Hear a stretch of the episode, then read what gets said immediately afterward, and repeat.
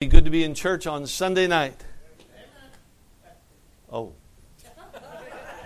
Let's start over. It's good to be in church on Sunday morning. And it'll be good to be in church on Sunday night. And Monday night. And Tuesday night. Don't let me lose you now. And Wednesday night. Oh, there you go. Take your Bible if you wouldn't turn to the book of Mark. Mark chapter 5. Mark chapter 5. God is good. Amen.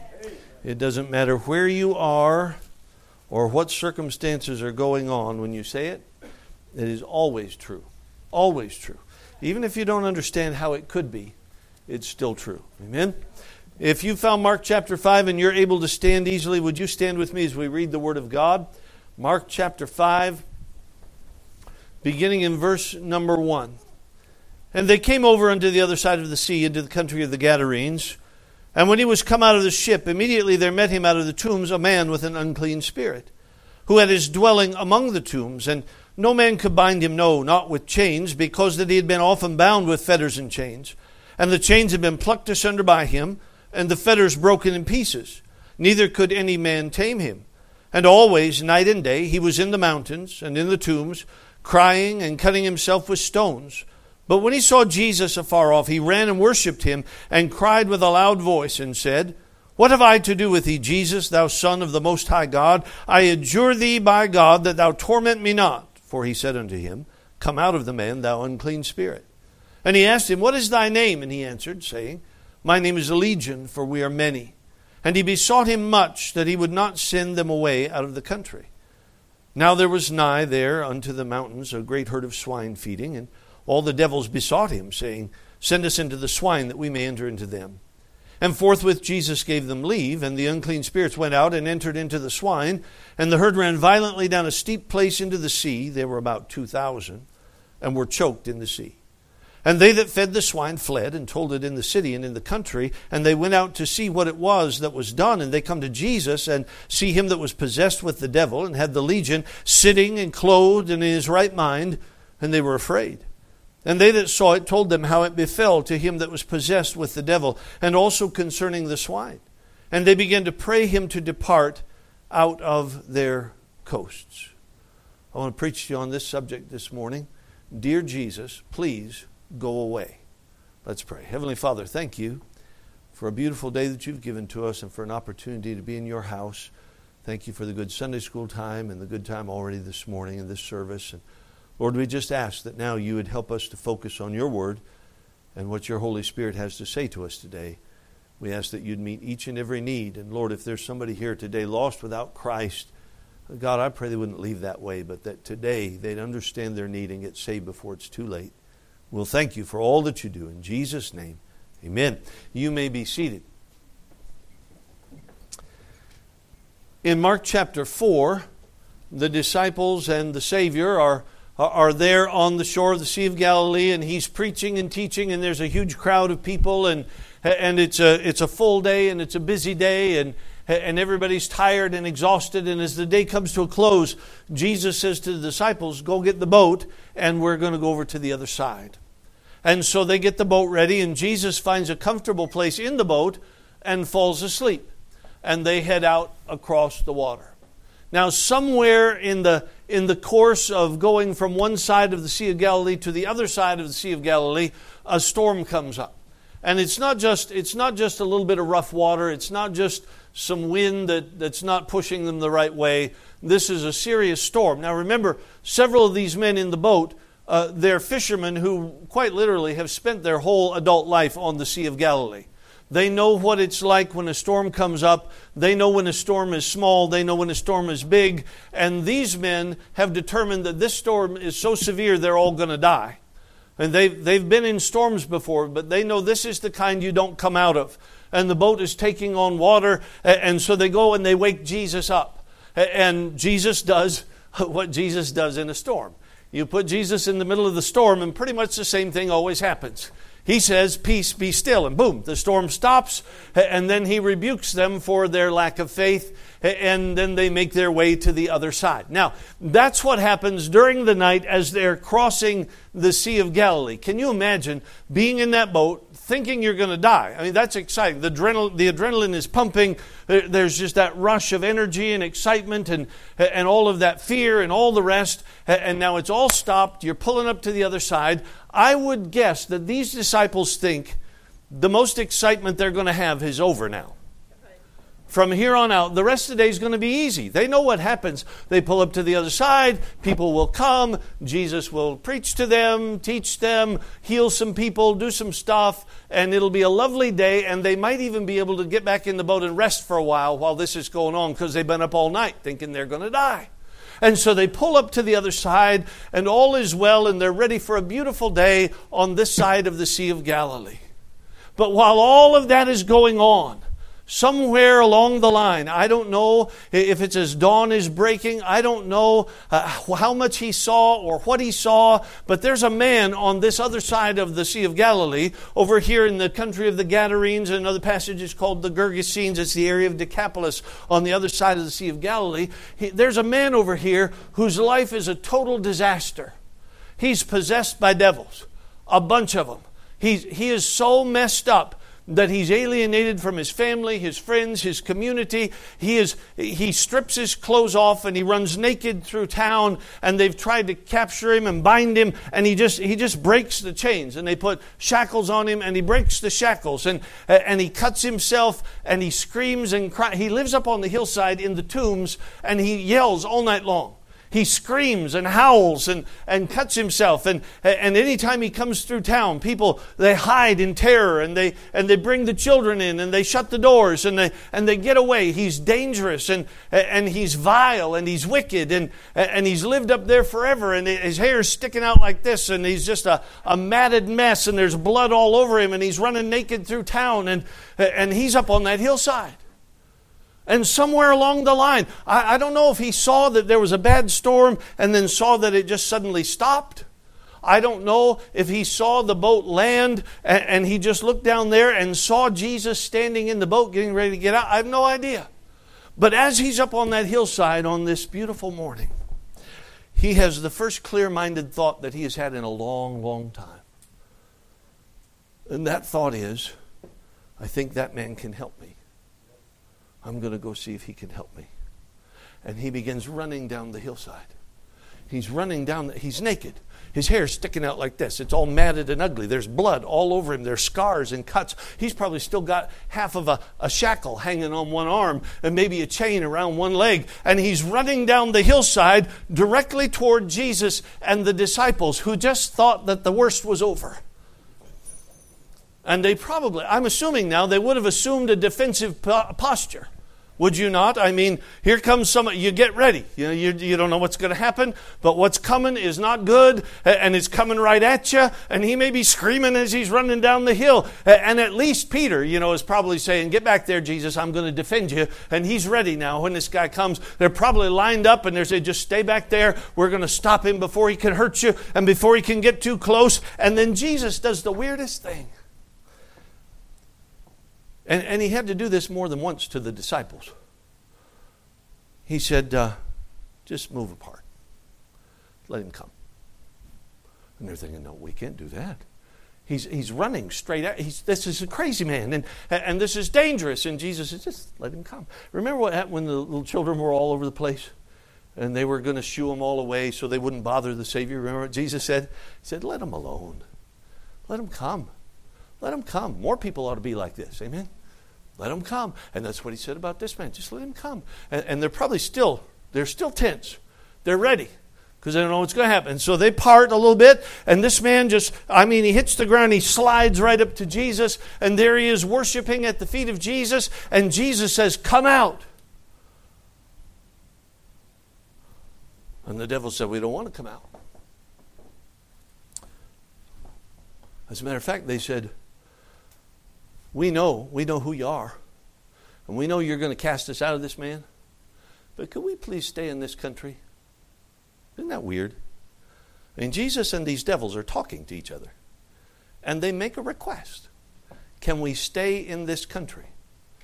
That's, is that not just weird? I mean, that's weird.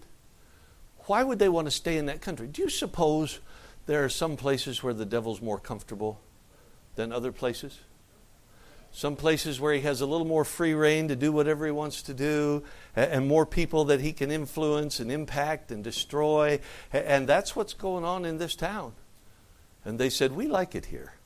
Can we stay here? And Jesus says, Yes. You can stay. It's weird. It's strange.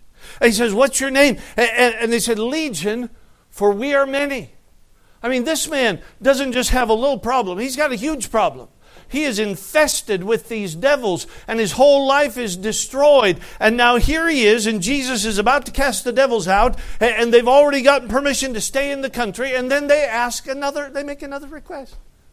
They say, Can we, can we go into the pigs? There's pigs over there.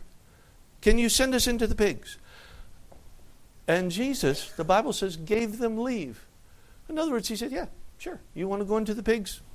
You got to come out here, go into the pigs and they go into the pigs, which is strange enough. And then the pigs, now remember, there's 2,000 pigs. 2,000 pigs.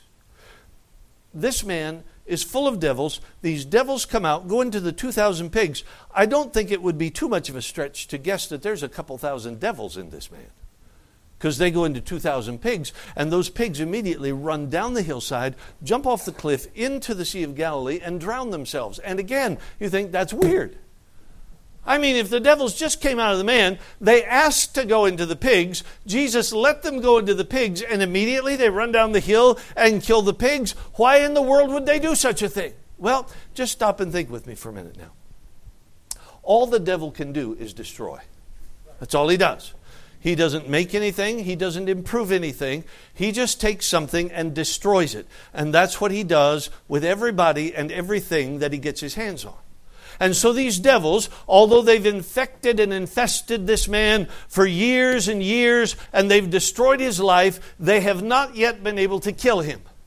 And so now, when they go out and they go into the pigs, listen, they're not going to waste another 20 years destroying the life of the pigs. How do you destroy a pig's life?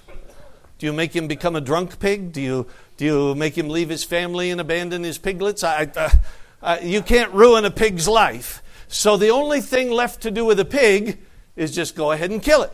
That's what the devil does. And so as soon as they get in, they destroy the. Listen, the devil will tell you he's got some wonderful stuff in store for you and it's all going to be fun, it's all going to be nice. All he does is destroy. That's all he does. He kills and destroys, and that's what he does here. And so the devils go into the pigs, they run off the cliff, they drown themselves in the sea, and then the pig keepers run back into town and say, hey, the pigs are gone. All of our pigs are dead, and the crazy guy is down there. He's got clothes on, and he's talking to Jesus, and Jesus is talking to him. You got to come see what's going on. And the whole town, the people are coming, and they run and they flock over there. And, now, would you not think? Now, now just think. Does it not make sense that at this moment, these people would stop and say, first and foremost to Jesus, Thank you for fixing this man and he has been the terror of the town forever. He's caused untold problems and issues. They, they would have at least, first of all, said, Thank you for fixing that problem, would they not? I mean, that just, that's common sense. Thank you for that. They didn't say that you would think after they said thank you, they would say, Could you please stay for a little while? Because we got another guy over here with some issues, and we've heard you heal people. We got a sick guy over here, and we got a problem over there. Could you hang around for a little while and fix some of our problems and teach us some things like you've been doing on the other side of the Sea of Galilee? It makes sense to me they would have done that. But they didn't do that either. Instead, they come running, and all they say to him is, Please leave. We don't want you here. Now, he's just fixed their biggest problem. No thank you, no stick around a while, just leave. We don't want you here, just leave. Why in the world would they tell Jesus to go away? I mean, they've got, they've got the Son of God right there in front of them. If you've got a problem, you've got the Son of God right there in front of you, that's the perfect time to get your problem fixed. And instead of saying, hey, we got some problems, they say, just go away now. We don't want you here. Go away. I submit to you this morning the reason they told Jesus to go away is the same reason people still do it today. And they do. They still tell him to go away. Not interested, don't want to hear it, don't want to think about it, just go away. I want you to see first and foremost, they told him to go away because he reminded them of their sin. You see, when Jesus showed up and cast the devils out of that man, everybody knew it wasn't environmental, it wasn't social, it wasn't educational, it wasn't financial, it wasn't political. It was a sin issue that had to be dealt with. And people don't want to see their problems as sin. They have a million other reasons. And so we rename things and call them by different titles so that they're not sin anymore. The problem is, if they're not sin, Jesus doesn't fix it. Do you get that? If your problem is sin, He'll fix your problem. If your problem is something else, I don't know where you're going to go. I don't know. He reminded them of their sin. You see, they had kind of gotten used to the crazy guy who lived up in the tombs. Oh, well, listen, the first time he ran through town naked, it was scary. The first time he ran through and there were blood all over him and, and cuts everywhere. It was terrifying and the children were afraid and the, and the women were afraid and, and the men were scared and, and it was awful. And, and the first time they tried to chain him up, they thought they'd fix the problem till he burst the chains. Now they're really scared. So they put shackles on him and they got him all locked up tight and then he broke those and, and they can't stop him and, and it's just, it's horrible and, and they never know what he's going to do and when he's going to come running through town. And then, the, listen, the first night, the first night they heard the screaming up on the hillside, I promise you they were terrified.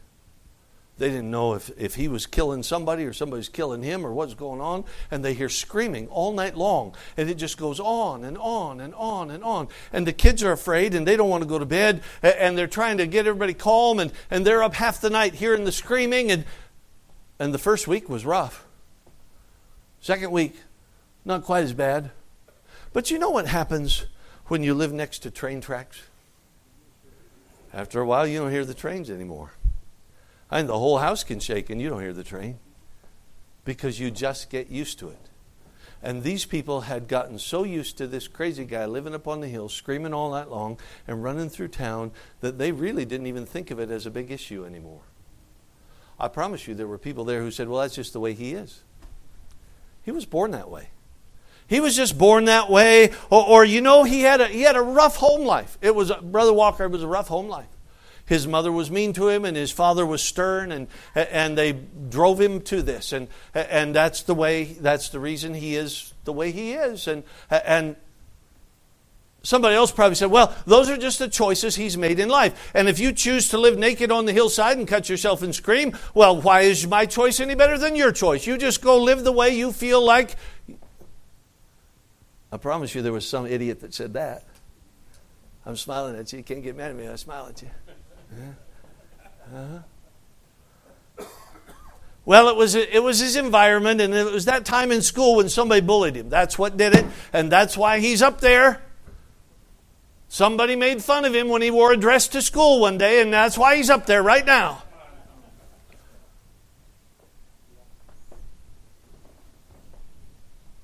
Oh, there were, there were a million excuses.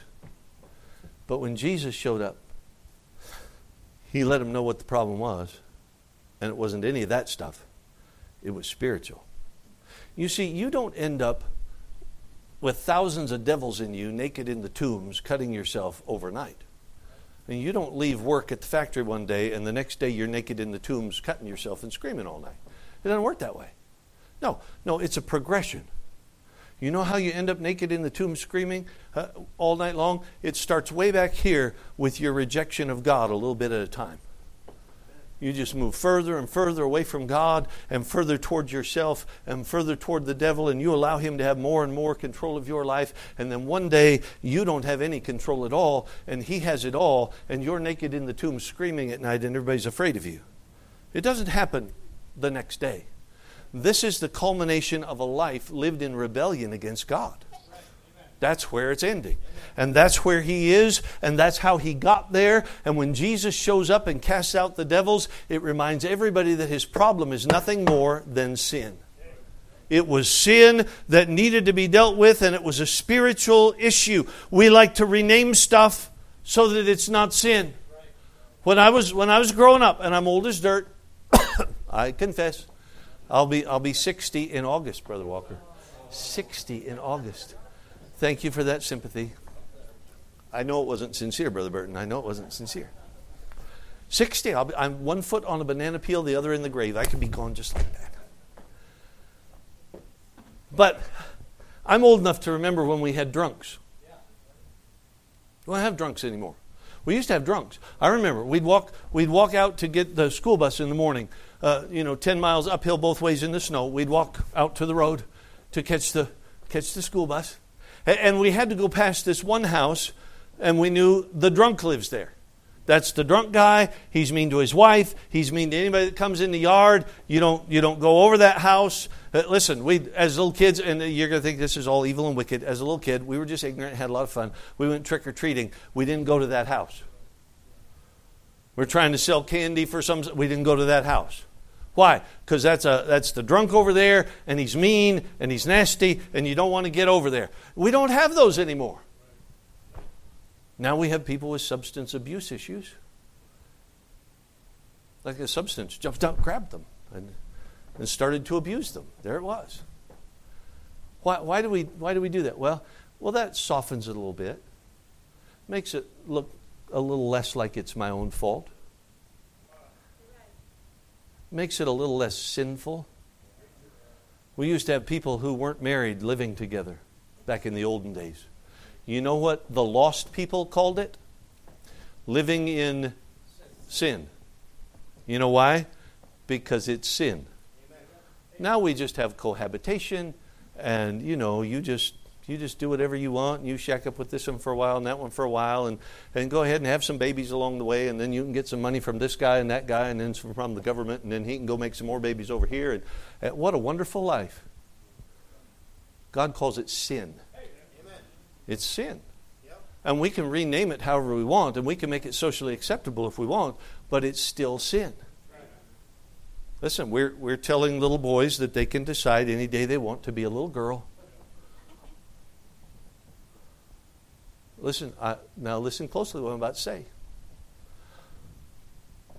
If you're a man and you're trying to be a woman, or you're a woman and you're trying to be a man, you're living in rebellion against God.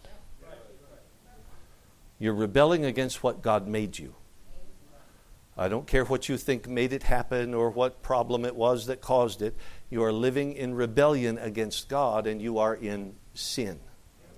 And to pat you on the back and tell you it's all wonderful is to condone sin. What you need to do is get your heart right with God and confess the sin and then start living the way God made you to be. Listen, some women are, are more masculine than other women. That's okay. Some men are not as masculine as other men. It's all right. You just be the, what God made you at the beginning. It doesn't mean you're the other kind and you should have been born the other kind. That's not what it means. Not at all. Are you getting that? I know what I just said is hate speech. I understand that. I, I know. I know that's what the world says because they don't want to admit that it's sin. Because if you don't admit that it's sin, you don't have to fix it. That's the problem. You see, uh, when Jesus showed up and cast these devils out, nobody could say it was something else. It wasn't a life choice. It wasn't an environmental issue. It wasn't some kind of social oppression. No, it was sin and it had to be dealt with as sin. The good news is when you come clean before God and say, God, I am a sinner and I have a sin problem, Jesus has the answer for your sin problem.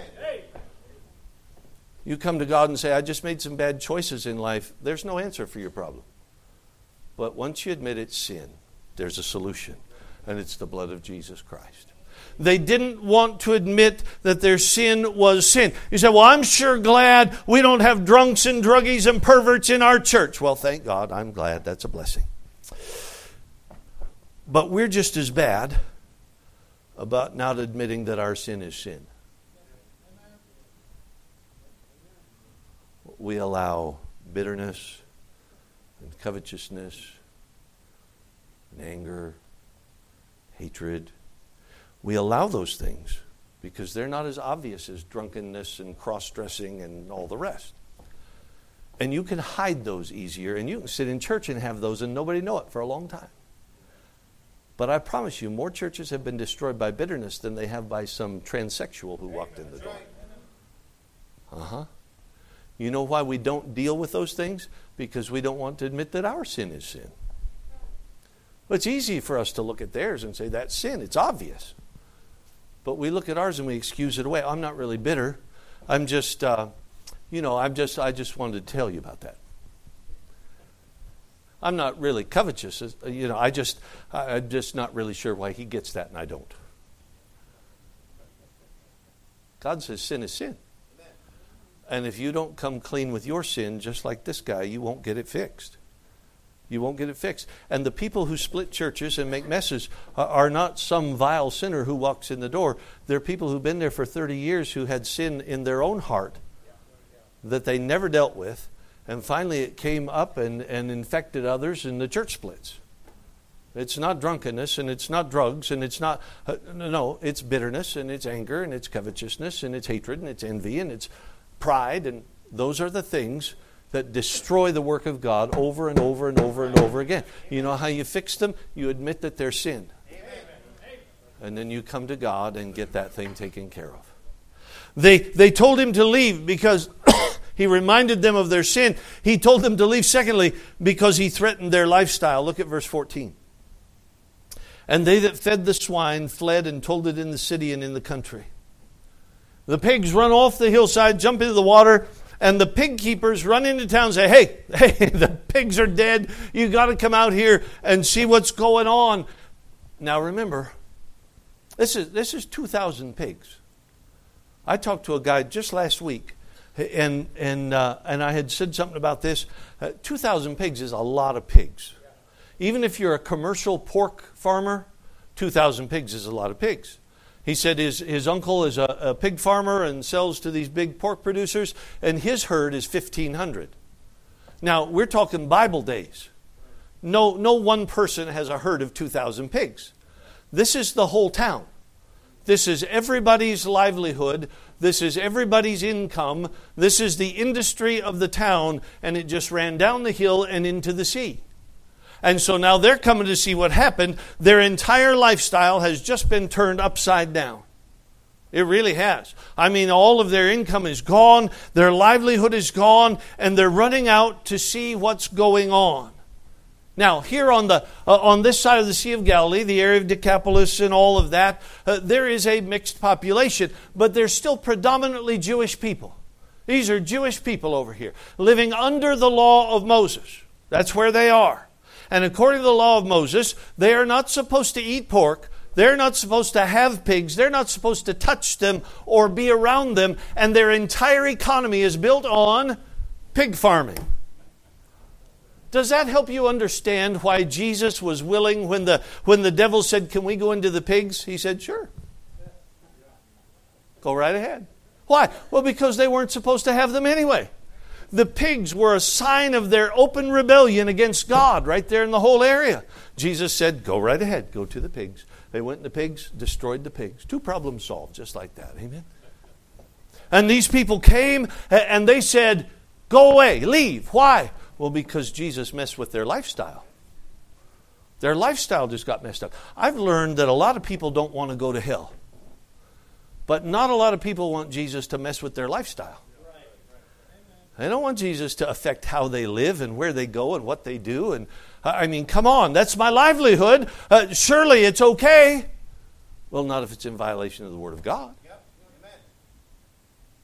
Nine times out of ten, they'll go with their livelihood over what the Word of God says. We were in Newport, Tennessee last fall. And that's in the Smoky Mountains, and Pigeon Forge is right there, and Gatlinburg is right there, and it's all, all there together. And the big thing now, the big thing, is moonshine. that part of Tennessee, you know, they, they've legalized small batch moonshine, and everybody makes moonshine, and the big billboards everywhere moonshine, moonshine, moonshine, moonshine. Moonshine at the restaurant, moonshine at the gift shop. You can buy in these little bitty jars so you can pretend you're a little old guy on a still out in the mountains there. And all different flavors uh, moonshine candy, moonshine syrup, moonshine chocolate, moonshine pancake. I mean, moonshine everything. It's the big tourist draw. Moonshine. So if you're a Christian tourist shop owner, all the tourists want moonshine. What do you do? Well, I'll tell you what some of them do sell moonshine. Oh, they would never drink it. No, they wouldn't do that. They just sell it to the tourists because the tourists like it. Problem is, God, God said, now this is not me making this up. This one's in black and white in the Bible. He said, don't give it to somebody. Not only don't look at it and don't drink it, don't give it to somebody else. Oh. But, but it's part of my income. Well, do you suppose if you just honored God, He might fill in that part of your income some other way? Maybe He would. Or the, or the Christian restaurant owner who decides to start selling alcohol because that's what restaurants have to do. It's a huge profit margin for alcohol, and, and he would never drink it. Oh, no. Just give it to other people. It's the same thing they're doing here. Oh, these Jews probably would have said, We don't eat that. Oh, we don't eat pork. That would be unclean. And, and, and we don't do that. We just raise it because the Romans like pork and we sell it to them. And it's very profitable. Except that God said, Don't have it and don't be around it. And you see, here's, here's what Matthew Henry said Being loath to quit either their sins or the swine, they chose rather to abandon the Savior. They don't want to give up sin. They don't want to give up their pigs. They want to live in rebellion against God with no consequences. So they said, Jesus, go away. That's the same thing people do today. They want to live in rebellion against God with no consequences, and as soon as they find out that God is opposed to their lifestyle, they're not interested anymore. Well, they don't want to go to hell, they just don't want their lifestyle messed with. They told Jesus to go away because he reminded them of their sin, because he threatened their lifestyle, and thirdly, because he forced a decision. You see, by his very presence there, they have to make a decision. Are we going to continue our life the way it's always been? Or are we going to listen to what this guy has to say? This guy who obviously has the solution for our problems. Are we going to listen to him or are we not? And you know what they chose to do? They chose to forego the decision. We don't want to decide. Just go away. We, we don't want to think about it. We don't want to talk about it. Just go away. And that's the same thing people do today. They come, they hear the gospel, somebody gives them a tract, somebody witnesses to them, they hear that they're sinners lost and going to hell, and quite often what they'll say is, I don't want to think about that right now. Uh, check with me later. I'm going to I'm going to ponder that and and they tell Jesus to go away because they don't want to have to make a decision. They don't want to openly reject him. That would be awful. But they don't want to accept him either. So they just say go away. The problem is, by not deciding, you've already decided. You've already decided. And the danger of telling, listen close to what I'm about to say. The danger of telling Jesus to go away, he'll probably go away. He did here. He got in the boat and left. That's what he did. They told him to go away, and he did. He didn't argue with them, he didn't ask them questions. He got in the boat, went back to the other side. Listen, don't, don't think you could tell Jesus to go away today and everything will be all right tomorrow. I, have talked to people. Oh, oh, yeah, I know. I know I should get saved, and, and I grew up in church, and I know I know what it means to be saved, and I, I even know how to get saved, and I'm just I'm not ready yet. Someday, someday, preacher, before I die, I'm going to get right with God. I'm going to straighten it all out someday before I die. Well, bless your heart. That's wonderful. Now, I, I tell you what, I'll make a deal with you. You tell us what day you're going to die. Give us the day. Tell us the day. I don't care how far in advance it is. It could be 25 years from now. Give us the day. And if you can give us the time, that'd be helpful as well. But at least the day. And if you give us the date, would it be all right if we put it on the church calendar? So that it'll pop back up 25 years from now and we'll know old Fred's about to die and, and he's going to die on Tuesday. You know what will happen on Monday? He will come to your house on Monday. Open Bible. Say, here's your chance now. You're dying tomorrow. Do you want to trust Jesus Christ as your Savior or not? Does that sound like a pretty good deal to you? If it does, you're not very bright. Because you don't know what day that's going to be. It could be 25 years from now.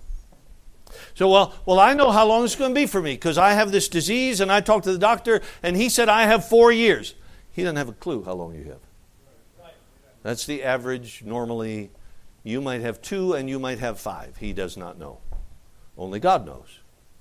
And if you're depending on that and setting your dates by that, you're going to make some terrible mistakes.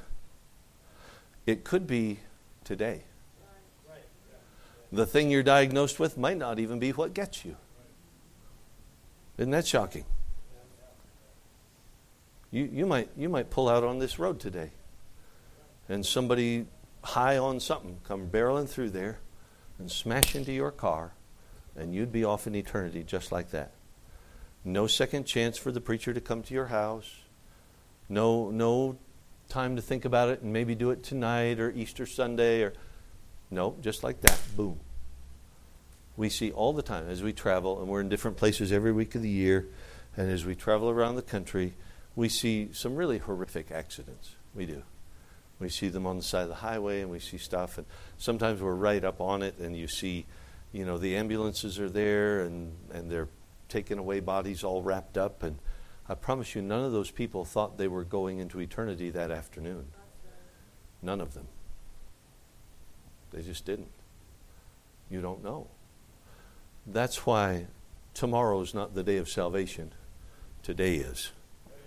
Because God gave you a today. You don't know if you'll have it tomorrow. Don't tell Jesus to go away today thinking you'll deal with it next week or next month. You might not have a next week or a next month. You see, they didn't want to make a decision, and so they said, just go away and we'll deal with it some other time. The problem is, John chapter 3, verse 18 says this He that believeth on him is not condemned, but he that believeth not is condemned already, because he hath not believed in the name of the only begotten Son of God. You don't have to openly reject Jesus. All you have to do is not believe on him and trust him as your Savior. And you're already condemned. You walk away condemned. You may think you're putting something off by not choosing, but not choosing is choosing, and it is rejecting Jesus Christ. It's sad when somebody tells Jesus to go away. Can you imagine? Uh, it's, it's one thing to tell the preacher to get off your porch. It's another thing to have the Son of God standing on your shore. And you go up to him and say, Go away. I mean, He's got the answer for your problems. And they tell Him to go away. Lost people do that all the time. You know what's really sad? Saved people do it too. Oh, they don't want to die and go to hell, and they, and they like the fact that Jesus has saved them from their sins, and one day they're going to make it to heaven, but they don't want Him messing around in their life. Don't tell me how to live and how to act and how to. Don't do that. Can I tell you a secret? He wants to mess around in your life. He does. He wants to be part of your life and he wants to be involved in every part of it. And any part of it where you tell him to stay out, you're going to mess that part up. You're going to mess it up bad. And you're going to wish you had him in there. Listen, whether you're lost or saved today, the best thing you can do is not tell Jesus to go away, it's tell Jesus to come either to come and be your Savior or come and take over that part of your life you thought you had control of. Don't tell him to go away because this, uh, these people tell him to go away and he gets in the boat and he leaves. He goes. And the man that the man that's life was changed, he wants to go with him. He does. He wants to go. And Jesus said, You can't come. You got to stay here. As a matter of fact, got a job for you. You're going to stay here. I want you to go home and tell everybody what God did here today. And you know what the Bible says? That he published it throughout Decapolis. He didn't just go home, he went everywhere. He went everywhere and told everybody. I just imagine him going home to that family that he's completely alienated from, that's had to try to live without him for all these years and scrape by. And he shows up at the door and he's got clothes on and his face is washed. And they have a wonderful reunion. And he gets his wife and his kids and says, Let's go tell some other people what happened. And they go down the street and they start talking to people. And every place they go, people say, Aren't you that guy? And he says, Yeah, I, I was that guy. I, I just met Jesus yesterday. And, and he t- changed my life. I mean, he cast the devils out. You need, you need to know Jesus. I promise you, when you get to heaven someday, there's going to be some people from Decapolis who are there because this guy came through their town and said, "You need to you need to go meet Jesus." And they made it their business to go find Jesus and to follow him. And you know what else you're going to find? There's going to be some people right from that little town who are in hell. They've been there for a long time and they got a long time left. Because when Jesus was standing right in front of them, they said, Go away. And that was their last shot. They didn't get another shot the next day. They went back to pig herding and living in rebellion against God. I promise you, oh, there might be a bunch of people from the area of Decapolis in heaven, but there's going to be a whole bunch from that little town in hell because they told him to go. Don't tell him to go away. Don't do that. Instead, invite him in. Let's stand together and pray. Heavenly Father, thank you that we can be here this morning.